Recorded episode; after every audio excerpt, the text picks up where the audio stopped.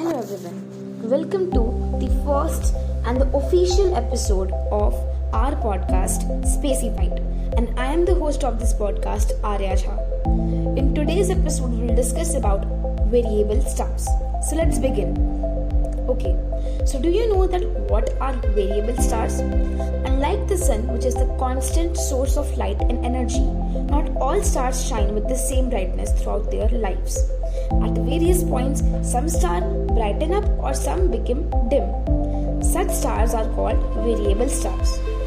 Among these, one important type is the eclipsing variables, stars that go around each other. When one star comes in front of the other, the light of the former reaching the other is lessened. Okay? Now let's move on to the next type of variable, which is pulsating variables. Are those which shrink and expand cyclically. Most of the red giants are pulsating, pulsating variables. Okay, like uh, Mira red giant. Okay, now uh, next one, eruptive variables. Now eruptive variables are those whose light fluctuates with an irregular pattern, like T Tauri. It is a it is an example of eruptive variable. Next one, rotating variables. Rotating variables are those that change in brightness as they rotate and uh, at different positions or points. Okay, uh, and their sunspots come into view. Uh, for example, A B Doradus. It is an example of rotating variable. Now, another type is cataclysmic variables. These stars are brightened up with sudden or violent changes. Some of the most famous variable stars are Beta Lyrae, uh, Lyrae uh, and Algol, which are the eclipsing variables.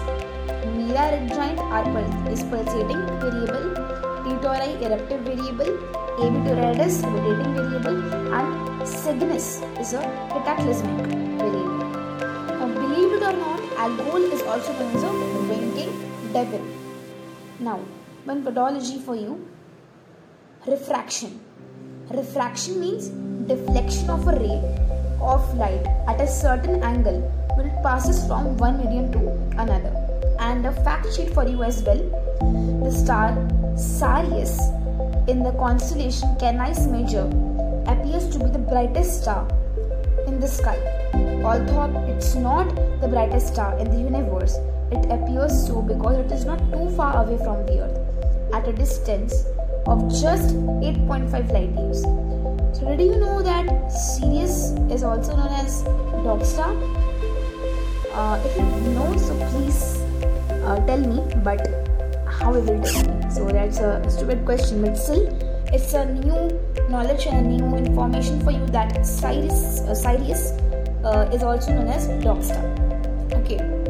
And uh, one more thing, a cataclysmic variable star brightens up to the charged particles. Uh, I hope that today's episode is clear to you.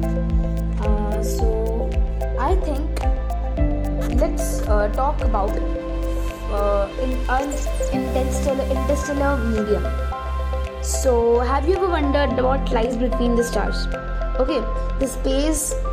Okay, known as the interstellar medium is nothing but it is empty. Let's discuss. Let's discuss about it. So the interstellar medium.